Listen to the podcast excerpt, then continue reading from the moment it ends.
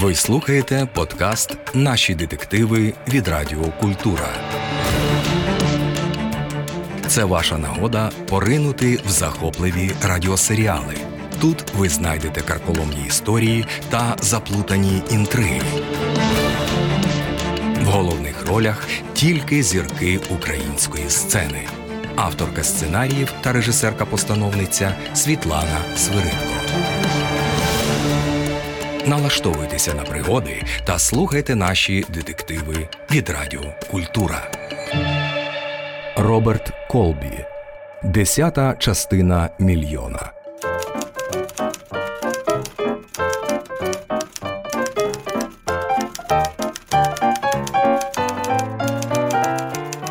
Того самого дня, коли Волтер Ферріс втратив свою біляву секретарку красуню, вона вийшла заміж.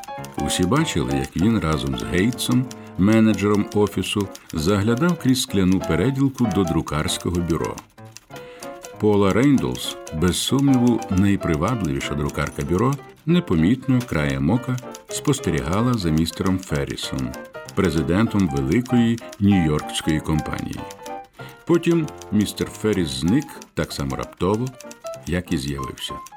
Щойно президент зник, шалену стрілянину друкарських машинок змінила весела балаканина.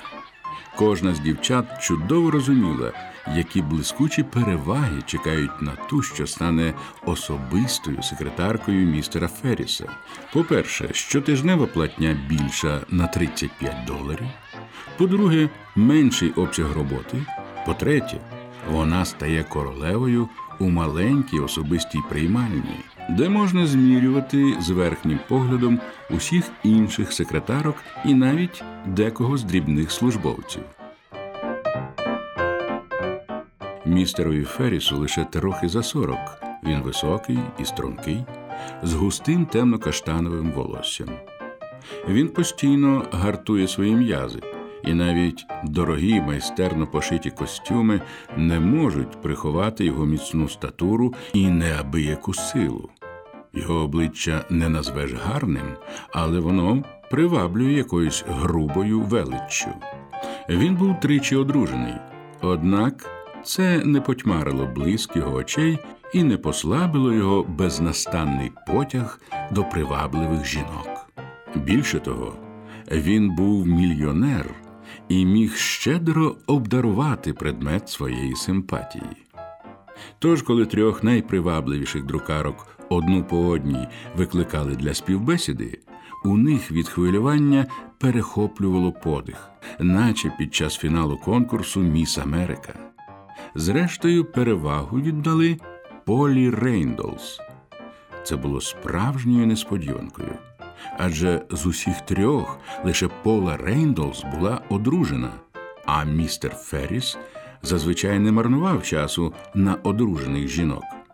Втім, у Поли була невідпорна зовнішність, їй було 26 років, смолисто чорне волосся довгими пасмами спадало на плечі, на досконалому витонченому обличчі сяяли пристрасні темні очі, а струнке гнучке тіло було пишне саме у тих місцях, де потрібно.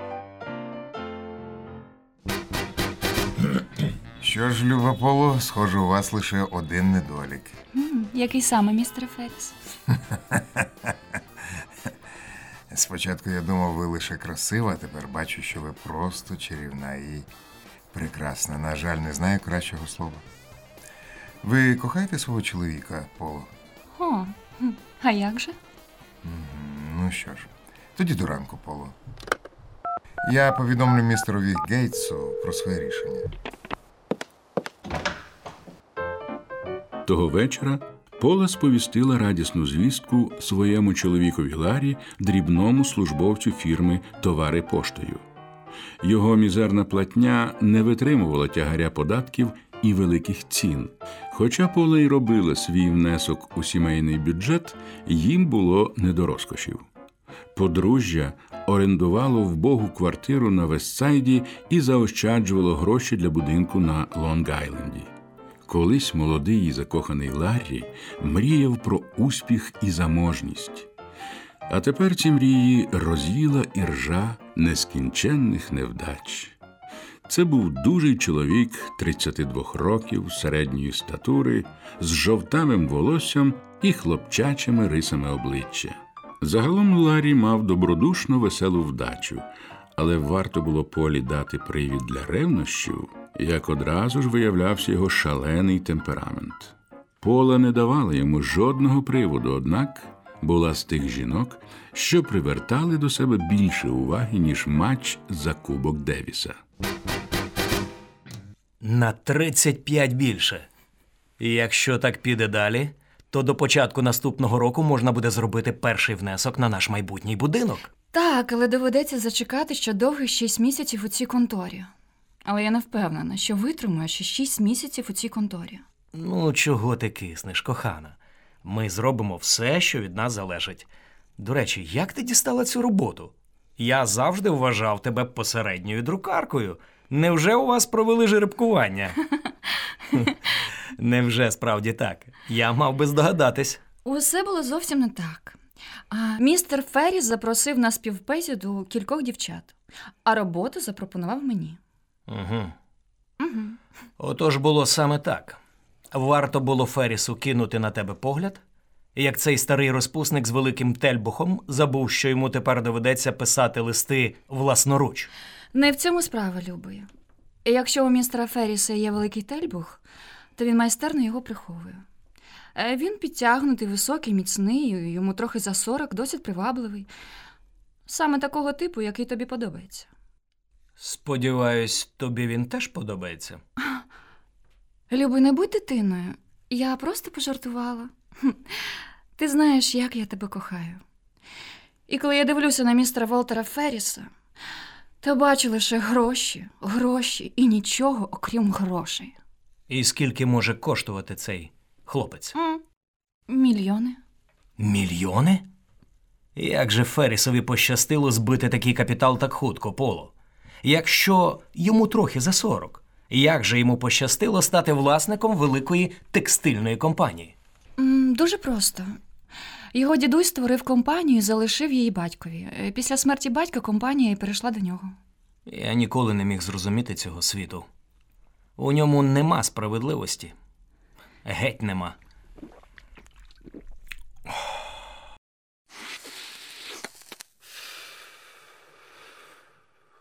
Такі, як вони, як він, вперше розкривають очі, дивляться на світ із золотої колиски у кімнаті, де стіни замість шпалер обклеєні грошима. Такі, як він, народжуються переможцями. Вони не можуть програти.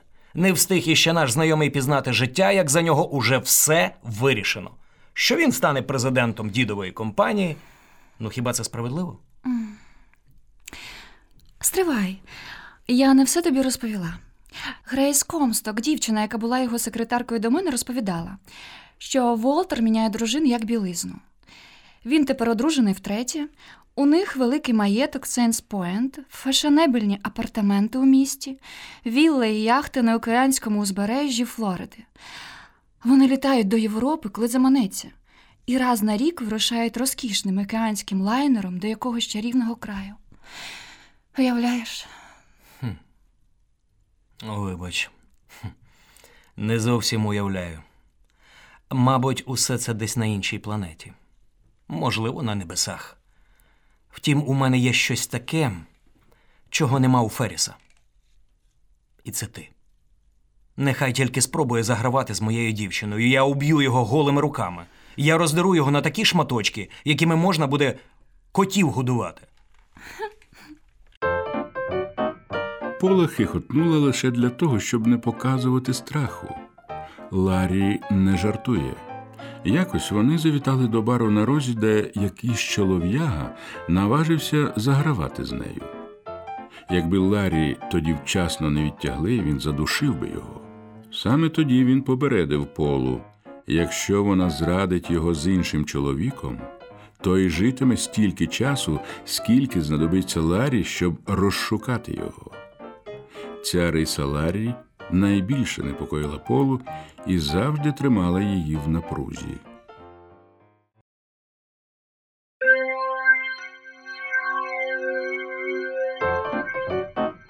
Під кінець третього місяця роботи на новій посаді містер Ферріс сказав Полі, що шалено закохався в неї, але вона вдала, начебто, не сприймає його серйозно. Якби ви кохали мене насправді, ви б зробили для мене щось шляхетне. Ну, скажімо, могли б зробити Ларі віце-президентом, відповідальним за кореспонденцію або що.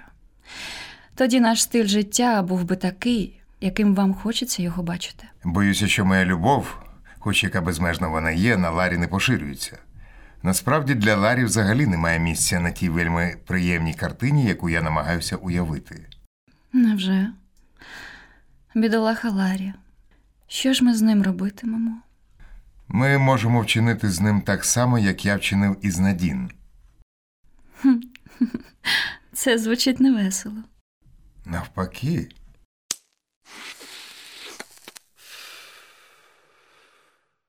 Я відправив Надін до озера Таго у Неваді, цілком по-дружньому. Ми домовились розлучитись саме так за законами штату Невади. Що ж, я, звісно, сподіваюся, це не має нічого спільного з. Ні. Ми протягом певного часу живемо окремо. Усі три мої шлюби виявилися жахливою помилкою. Я, наче в вісні, брав шлюб з найнуднішими представницями того соціального квітника, яких обрав для мене мій батько. Він сам влаштував мій перший шлюб, а я вважав, що на карту поставлено так багато, що годі йому і заперечувати. До того ж, як я зустрів тебе, Поло, кохання було для мене лише словом, а не почуттям, що примушує серце калатати і жене геть з голови усі думки про щось інше. А ви лестите мені. Те, що почалось як захоплююча гра без кінцевого результату, окрім зростання її як особистості, тепер, схоже, якимось жахливим чином виходило з-під контролю. Як же тепер з гідністю відступити і не втратити роботу? Вона вирішила продовжувати гру на слух. Що стосується Ларі, ти ніколи не думала розлучитися з ним? Ні, мені таке на думку не спадало. Ти навіщо? Навіть якби я і захотіла розлучитись, все одно не змогла б. Чому? Тому що він не дозволив би. Дурниці Поло. Як би він міг не дозволити, а? Він би дізнався, що до цього має причетність інший чоловік, вислідив би його і вбив. Ну ти жартуєш. Якщо ви думаєте, що я жартую, то це тому, що не знаєте Ларі. Він абсолютно нормальний і при здоровому глузді, лише коли це не стосується мене. Тоді він стає, наче не сповна розуму і шаленіє. Повірте мені на слово, він уб'є будь-кого, хто наважиться викрасти мене у нього, навіть якщо це коштуватиме йому життя. Я тобі вірю. І хоча не належу до шаленців, цілком розумію, як він міг би почуватися, коли йдеться про таку, як ти. Що ж, у такому разі виникає проблема. Справді, що за проблема? Я розкажу про це тобі іншим разом, коли у тебе буде настрій слухати.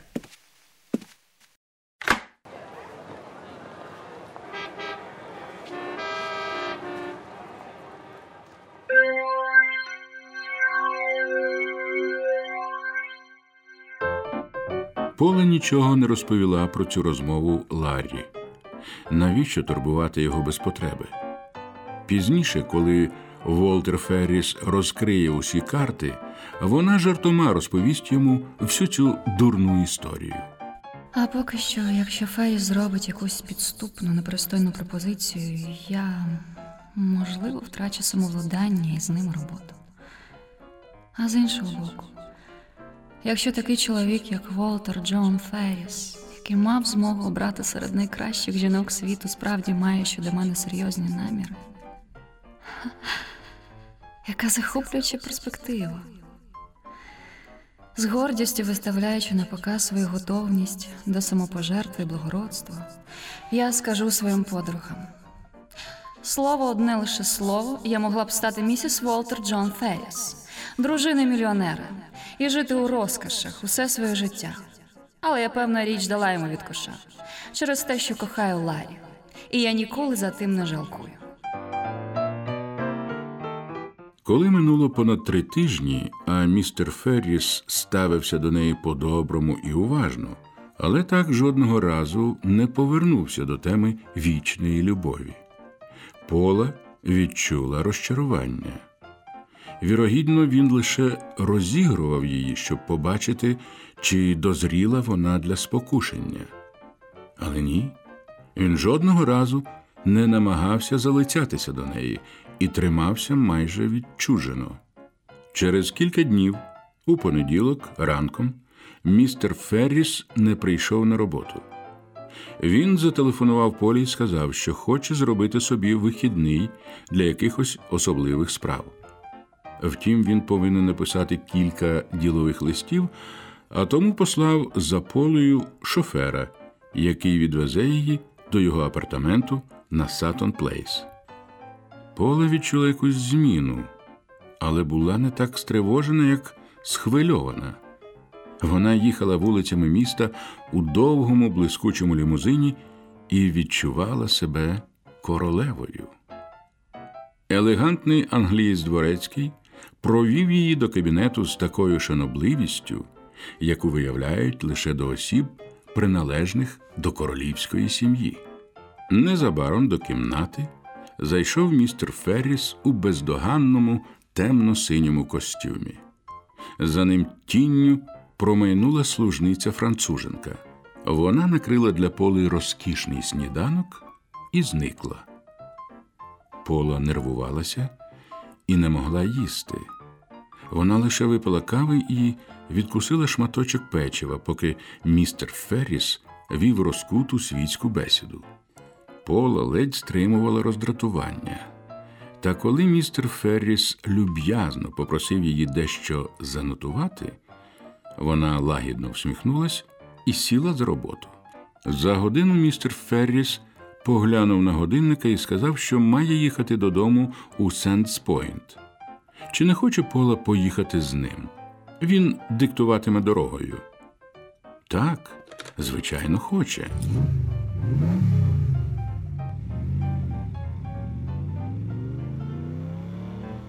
Полу зачарував маєток Сендспойнт.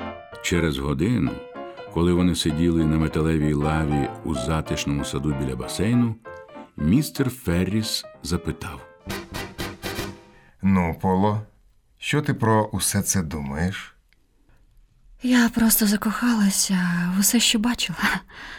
У такому випадку я дарую усе це тобі. Цю місцевість, апартаменти, будинок і яхту у Флориді, і увесь мій спосіб життя усе це належить тобі, Поло. Якщо ти вийдеш за мене заміж. З мого боку не буде жодних проблем. Сьогодні вранці я отримав свідоцтво про розрив шлюбу. Пола не встигла отямитися, Ферріс обхопив її рукою і поцілував. Вона була така приголомшена, що опиралася лише одну коротку мить, а потім приєдналася до поцілунку, вважаючи його винагородою цьому чоловікові, який щойно запропонував їй стати королевою у цьому багатому королівстві.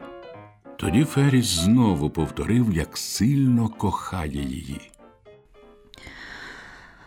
Однак, містере Ферріс, я не можу. Називай мене просто Волтером. Але я не можу вийти за тебе, Волтере. Невже ти забув про Ларі? Навпаки, я чимало думав про Ларі. Ми могли би відкупитися від нього. Ніколи. У Ларі за підхожу ціну можна купити все, окрім мене. В будь-якому випадку безглуздо говорити про Ларі тепер. У мене не було навіть хвилини часу, щоб зважити мої почуття. Візьми собі часу стільки, скільки хочеш, любе Поло. Так, зрозуміло, зрозуміло. Що Ларі ніколи не матиме нічого, якщо не виб'ється в люди. Цілком ймовірно, я приречена жити одноманітним нудним життям. Я скоро розгублю свої почуття до нього. А з іншого боку, Волтер вельми привабливий, і неважко покохати чоловіка, який пеститиме мене в обстановці, який нагадує декорації фільмів голівудських творців мрій. Лише ідіотка може відмовити такому, як Волтер Ферріс. Сказавши кілька банальних фраз про відносну незалежність грошей, коли ти закохана. не можу висловити, як, як приємно мені, що ти. Однак я щаслива у шлюбі і не знаю тебе повною мірою, Волтере. Здається, ти добрий, але можеш виявитися жорстоким. Ти здаєшся щедрим, а можеш виявитися. Кохана, невже я тільки що не сказав, що усе це твоє? Так, е, так, ти так сказав, але ризикуючи здатися егоїсткою, я все одно хочу мати особисті речі, такі, що належать мені одній. Гроші, які, якими я можу вільно розпоряджатись. Знаєш, Волтера, у мене в житті ніколи не було більше кількох доларів, що належали особисто мені.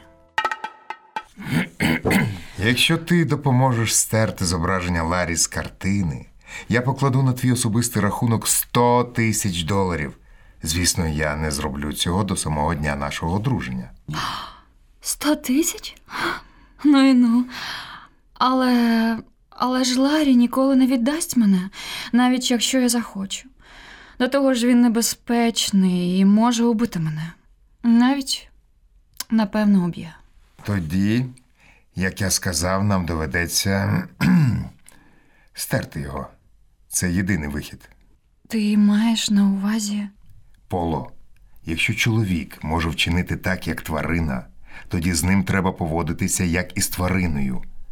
Ми можемо знищити його з метою самозахисту, перш ніж він встигне знищити нас. Ти думаєш про це довгий час, Волтере? Так. А про що саме ти думав? Я думав про круїз до Карибських островів. Я замовив квитки на двох. Надін тепер, напевно, не поїде, і у нас звільниться місце для Ларі. Оскільки ви будете моїми гостями, гадаю, він не відмовиться від такої пропозиції. Ми проведемо у морі 13 ночей, і однієї темної ночі з Ларі станеться нещасний випадок. Як виявиться, він перепив і випав за борт, втім, не без нашої допомоги. Ми підсиплемо в його напій Мікі Фіна, знаєш, такий собі хлорал гідрат. Скоріш за все, його тіло ніколи не знайдуть. Розумію.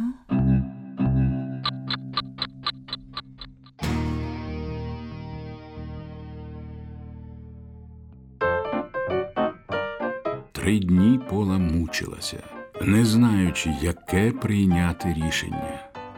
Надвечір четвертого, коли увесь персонал пішов додому, вони зачинилися у кабінеті Волтера і почали обговорювати деталі плану. Лайнер вирушить у круїз із Нью-Йорка через два тижні, у суботу вранці. Корабель робитиме зупинки в порт Еверглейдс, Насау, на Ямайці, Пуерто-Ріко і Віргінських островах. Десь по дорозі, коли випаде сприятлива нагода, я виштовхну Ларі з корми за борт лайнера.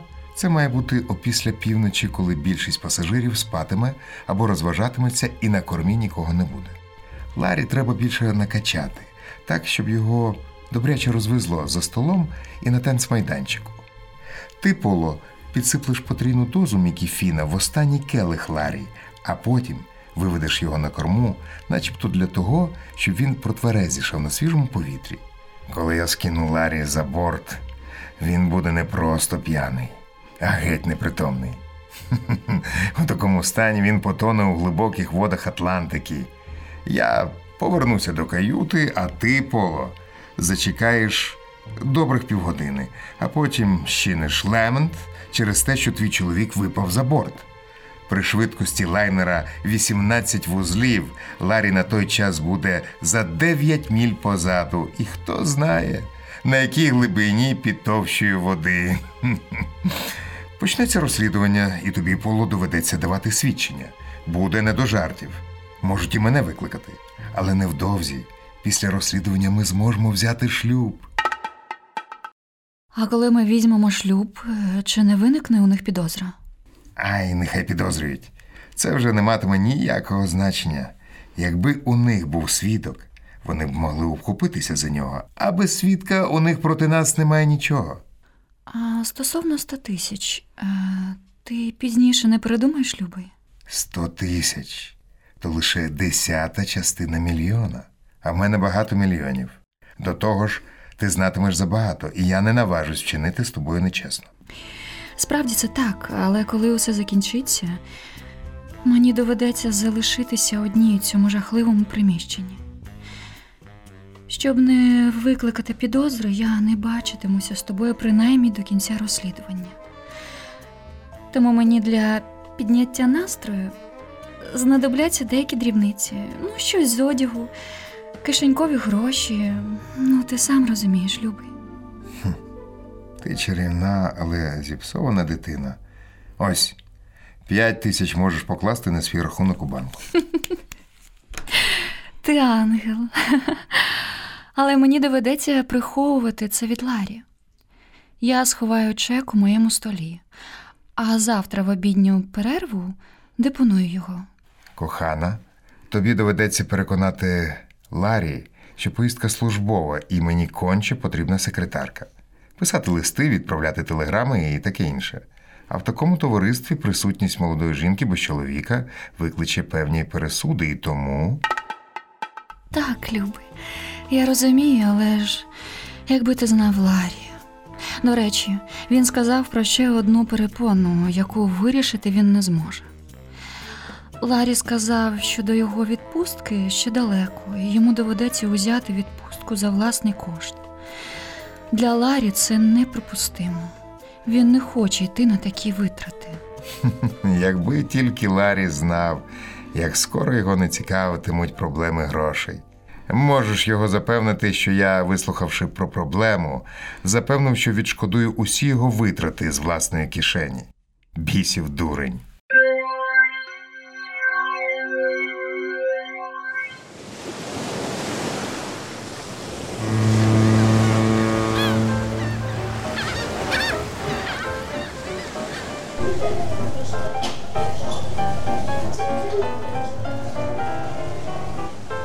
Настав вересневий суботній ранок.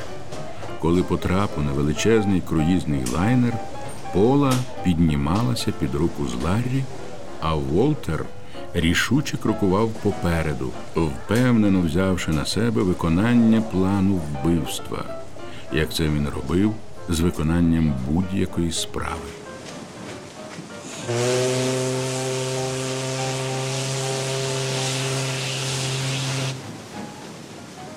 Але з самого початку справи пішли кепсько.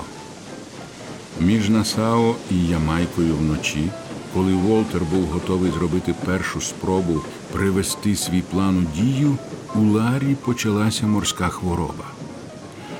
Вони втрьох сиділи за столом на палубі, пили і танцювали. Поле і Волтер намагались приспати пильність Ларі фальшивою веселістю. Однак Ларі не піддавався і похмуро мовчав. Наступні кілька днів він просидів у каюті, пропустив Ямайку і лише вийшов на хвильку подивитись на узбережжя. Лише в Сант-Хуані йому стало краще. Він зійшов на берег у хорошому настрої, вибачився перед Волтером і пообіцяв, що тепер, коли він призвичаєвся до морської хитавиці, буде почуватися добре. І справді, наступного вечора, через дві години після відплиття лайнера, він не виявляв жодних ознак нездужання. Він добряче пообідав, після чого заявив, що у хорошій формі і готовий з радістю продовжувати подорож. Під приводом необхідності продиктувати довгу телеграму своєму маклерові, Волтер викликав полу до салону. Час настав. Сьогодні ввечері спробуємо знову. Якщо і сьогодні не вийде, у нас майже не залишиться шансів. Хлоралгідрат у тебе? А, та, так, Добре. Тепер оркестр грає до третього ранку. І коли він скінчить грати, на палубу вийде кілька чоловік. Отже, ми дотримуватимемося плану і спробуємо викинути нашого друга за борт близько другої. У тебе буде в запасі чимало часу, щоб зачекати півгодини, а потім кинутися до салону і щинити лемет. Близько пів на другу пройдись із ним повз мій ілюмінатор, ну щоб я орієнтувався в часі. Підсип побільше хлоралу в його останній келих, але не чекай, поки він подіє. Пам'ятай, ти не зможеш його тягти. Нехай сидить на палубі, поки знепритомніє. А я тим часом поникаю по прогулянковій палубі, подивлюсь, упевнюсь, що там нікого немає. Якщо хтось є, доведеться ризикувати і дочекатись, поки нікого не буде. Зрозуміла? так. Але я. я дуже нервуюсь. Мені страшно. Пусте. Хай там що, зберігай спокій і сміливо бреши. А тепер повертайся до Ларі. Зустрічаємось рівно о дев'ятій на головній палубі. Ніколи ще Пола не переживала таких мук, як у проміжку часу між дев'ятою і другою годинами. Гримить музика, спиртне лється рікою, Волтер замовляє і замовляє нові напої. Ларі слухняно напивається, наче за командою Волтера. Близько першої ночі Волтер зустрівся поглядом з Полою. Це хороший хлопець Поло, просто чудовий. Він мені подобається. Так, сер, мені подобаються такі хлопці. Коли ми повернемось, я зроблю так, щоб він працював на мене. Я подумаю про пристойну роботу для цього хлопця. Так, мій друже. Тобі хочеться цього, Ларі? Ха, хочеться. До нестями хочеться красивого солодкого життя, містере Ферріс. Ну, можеш називати мене Волтером. Нехай буде Волтер. Хе, Хоча до біса Волтер. Волт звучить краще. Якся маєш, Волте, старий друзяко. Вип'ємо за полу. Найкращу з моїх секретарок і помічниць. І за чарівну жінку також. А, а тепер за найкращу, найкоханішу дружину і за те, щоб жоден чоловік не став між мною і моєю пташкою. А то поб'ю його так, що на ньому не залишиться жодного живого місця. Клянусь. Щось мені недобре. Мене ех, кудись повело, але ви, друзі, не звертайте уваги, розважайтесь. Це ж я влаштовую вечірку. Побачимось за сніданком, еге ж? Наступний етап пройшов без несподіванок, однак точно за графіком. Ларі виявився слухняним і охоче поплентався дихати свіжим повітрям. Повла задоволено помітила, що люди із цікавістю спостерігали за тим, як вона мало не тягла його під руки з каюти. Це було важливо, адже мають бути свідки, які підтвердять, що він був п'яний. Так її історія набуде рис достовірності. Пола протягла Ларрі по палубі повз ілюмінатор Волтерової каюти. Вона не бачила Волтера, але немов би відчула, як він спостерігає за ними, сховавшись десь у темряві каюти. Коли вони дістались до корми, Пола підштовхнула Ларрі у шезлонг. Він розвалився у шезлонзі, наспівуючи щось голосно і недоладно. Коли з темряви виринув Волтер, Ларрі повис у шезлонзі, його обличчя було бліде, як у мерця. Нікого. Ти дала йому хлорал? Дала. Такої дози вистачило б, щоб звалити навіть 10 велетнів. Побачимо. Зараз пересвідчимося. І справді як мертвий. Іди не сюди. Полу трясло. Волтер приготувався до останнього потужного кидка. Ось він перекинув через поруччя тіло, вишкірився у божевільній посмішці і щось промимрив про 200 миль до найближчої землі і милю до дна. Отож, хай щастить. Пола поглянула вниз. Вона побачила, як тіло Ларрі під кутом увійшло у воду. Сплеску майже не було чути. Його заглушили шум вітру, моря і гвинта. Вона побачила, як Ларрі виринув далеко позаду, але майже одразу і зник. Потонув.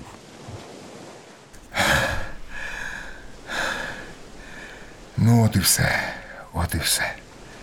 Усе скінчилося, кохана. Тепер опануй себе і будь хорошою актрисою.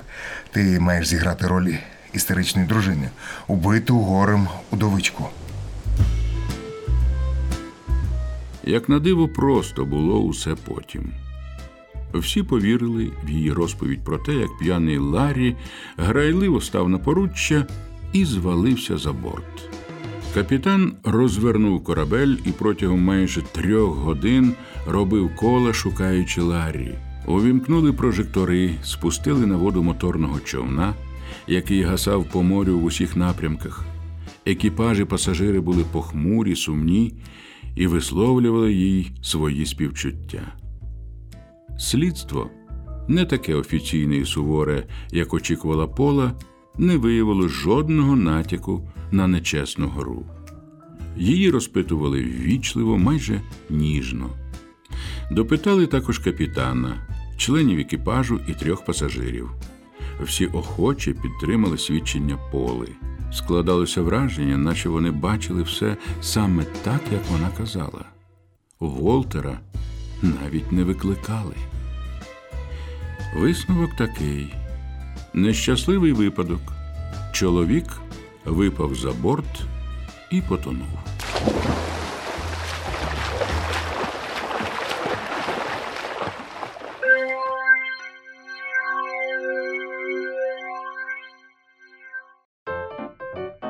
Волтер радів, як мала дитина, що усе скінчилося гаразд. Із цього приводу він навіть купив полі великий синій автомобіль з відкритим верхом і, готуючись до шлюбу, доповнив її гардероб новим дорогим вбранням.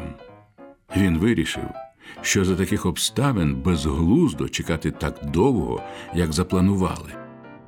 Вони уклали шлюб у п'ятницю о 9 ранку. А о 10, як було обіцяно, Волтер привіз полу до банку і поклав на її рахунок чек на 100 тисяч доларів. Втім, він дещо зіпсував приємне враження про себе, коли сказав їй, що у тому випадку, якщо вона вирішить утекти разом з грошима, він викаже їхню таємницю. О першій вони мали сісти на літак до Каліфорнії, а звідти до Гаваїв. Волтер вважав ці чудові місця найромантичнішими для медового місяця, і Пола погодилась з його вибором. Волтер заїхав забрати Полу з її квартири убогого помешкання. О півдні Пола зібрала речі і чекала на Волтера в новій елегантній сукні. Вона побачила, як він під'їхав. Її валізи спаковані і акуратно поставлені у передпокої. Однак Пола лише скривилась у недобрій посмішці і не пішла відчиняти після кількох настійливих дзвінків у двері. До дверей підійшов сам Ларрі і широко відчинив їх. Привіт, Волте. Як ти почуваєшся, давній друже? Здається, у нього морська хвороба. Ларі? Це. Це ти, Ларі? Так, так, Волте, це я, Ларі. Усе ще мокрий і увесь у синцях, але живий. Дякую тобі за увагу, друзяко. Як. Як же ти спромігся? Розкажи йому, Поло. Треба, щоб він знав. Зрештою, він обдарував нас дуже щедро. Еге ж, саме так. Тобі теж, Ларі? Коханий. Так, так, не відмовлюся. А тобі, Волтере? Ні? Ха. В такому разі, Поло крихітко, розкажи йому історію про 100 тисяч доларів. Слід сказати, це був напрочуд простий план. Або радше сказати, контрплан. Звичайно, я мала ту перевагу, що була шпигункою в ворожому таборі, якщо можна так сказати. Розумієш, Волтере Любчику, я доповідала Ларі про кожний крок твого підленького задуму. А Ларі роздумував над кожним кроком і обмісковував. Для того, щоб наш план почав діяти, потрібні були гроші. Чого досягнеш у цьому світі без грошей, правда ж, Волтер? Як же я здивувалась, коли Волтер відразу задовольнив моє прохання. і оплатив наші видатки чеком на кругленьку суму 5 тисяч. Ларі поставив на успіх і залишив свою сміхотворно оплачувану роботу того ж дня, як я отримала чек. Його худий порожній гаманець тепер розповнів твоїми грошима, і він одразу ж кинувся купувати квиток до Майамі. З Майамі він відлетів іншим стареньким літаком і почав перелітати з одного Карибського острова на інший. Природно він зупинявся саме на тих островах, де за розкладу мав кидати якір наш чудовий лайнер. Знаєш, чого хотів полювати Ларі? Я не триматиму тебе у невідданні. Він відшукав чартерного рибальського човна за 100 доларів на добу. Я бачу, ти починаєш бачити, як би це краще сказати. як це ти називав, Волтере? А, так, картину. Отже, цей човен мав бути підхожий, тобто великий і швидкісний. Окрім того, капітан і помічник повинні були охоче допомагати і сприяти, назвемо це так, обману. Однак знайти таких виявилося непросто. І Ларі не щастило. Аж поки він дістався до Сан-Хуана, де йому і підвернулись потрібні люди, і найняв човна і людей за тисячу доларів. Їхнє завдання було легке до смішного. Їм треба було лише пливти за яскраво освітленим круїзним лайнером від Сан-Хуана і не відставати від нього до вирішального моменту. А поки що вони пливли без вогнів під покровом темряви. Тобі може здатися дивним, Волтере, як ми влаштували усе так, що ти скинув Ларі за борт на шляху від Сан-Хуана. Але ми завжди контролювали ситуацію і могли зробити справу в підхожу мить. Пам'ятаєш, як у Ларі удав, наче у нього морська хвороба і не дозволив нічого зробити з собою, аж поки ми не вийшли в Сан-Хуан. Як? Як же Потерпи, потерпи ще, Волтера, я не скінчила. Тої миті, як ти пішов з палиби по тому, як скинув Ларі за борт, я просигналила човнові за допомогою потужного замаскованого ліхтаря, який сховала раніше. У Ларі також був свій сигнальний водонепроникний ліхтар, прикріплений до тіла, так що його можна було одразу помітити у темряві. Звичайно, справа була ризикована, навіть небезпечна, і мені увесь час було дуже лячно. Я мало не відмовилась від плану, але тепер вважаю його вартим ризику. Так. А тож, адже так приємно бути багатою. Певна річ, за нашим мірилом, а не за твоїм, Волтере. Сто тисяч. То лише десята частина мільйона, але з нашими скромними потребами ми можемо цілком пристойно жити, дякуючи тобі на самі лише відсотки. Майбутнє здається безмежним. Але як ми можемо висловити нашу вічну вдячність, так, любий? Мій любий, дорогий Волтере. Та ви, ви просто двоє ошуканців. Це ж була справжня злочинна змова, неприховане шахрайство. Я, я вимагатиму вашого арешту. Та невже?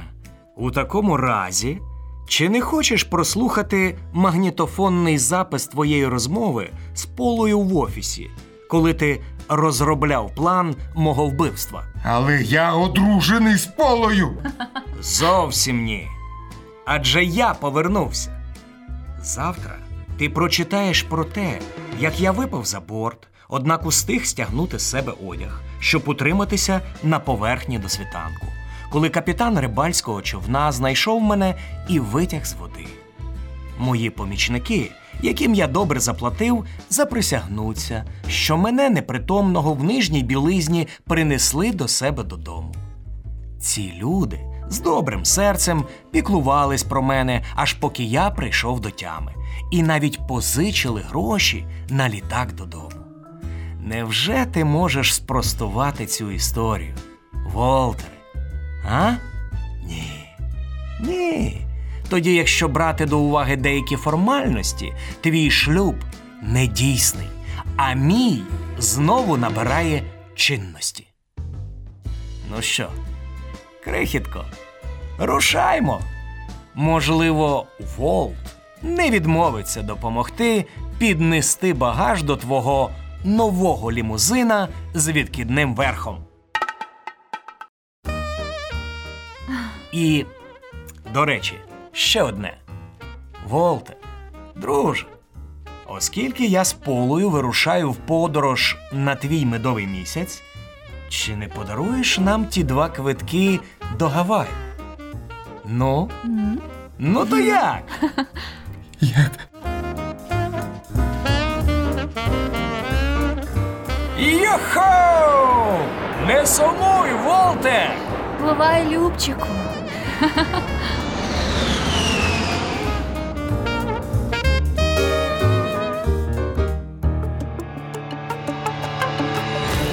Прозвучала радіопостановка за мотивами твору Роберта Колбі Десята частина мільйона.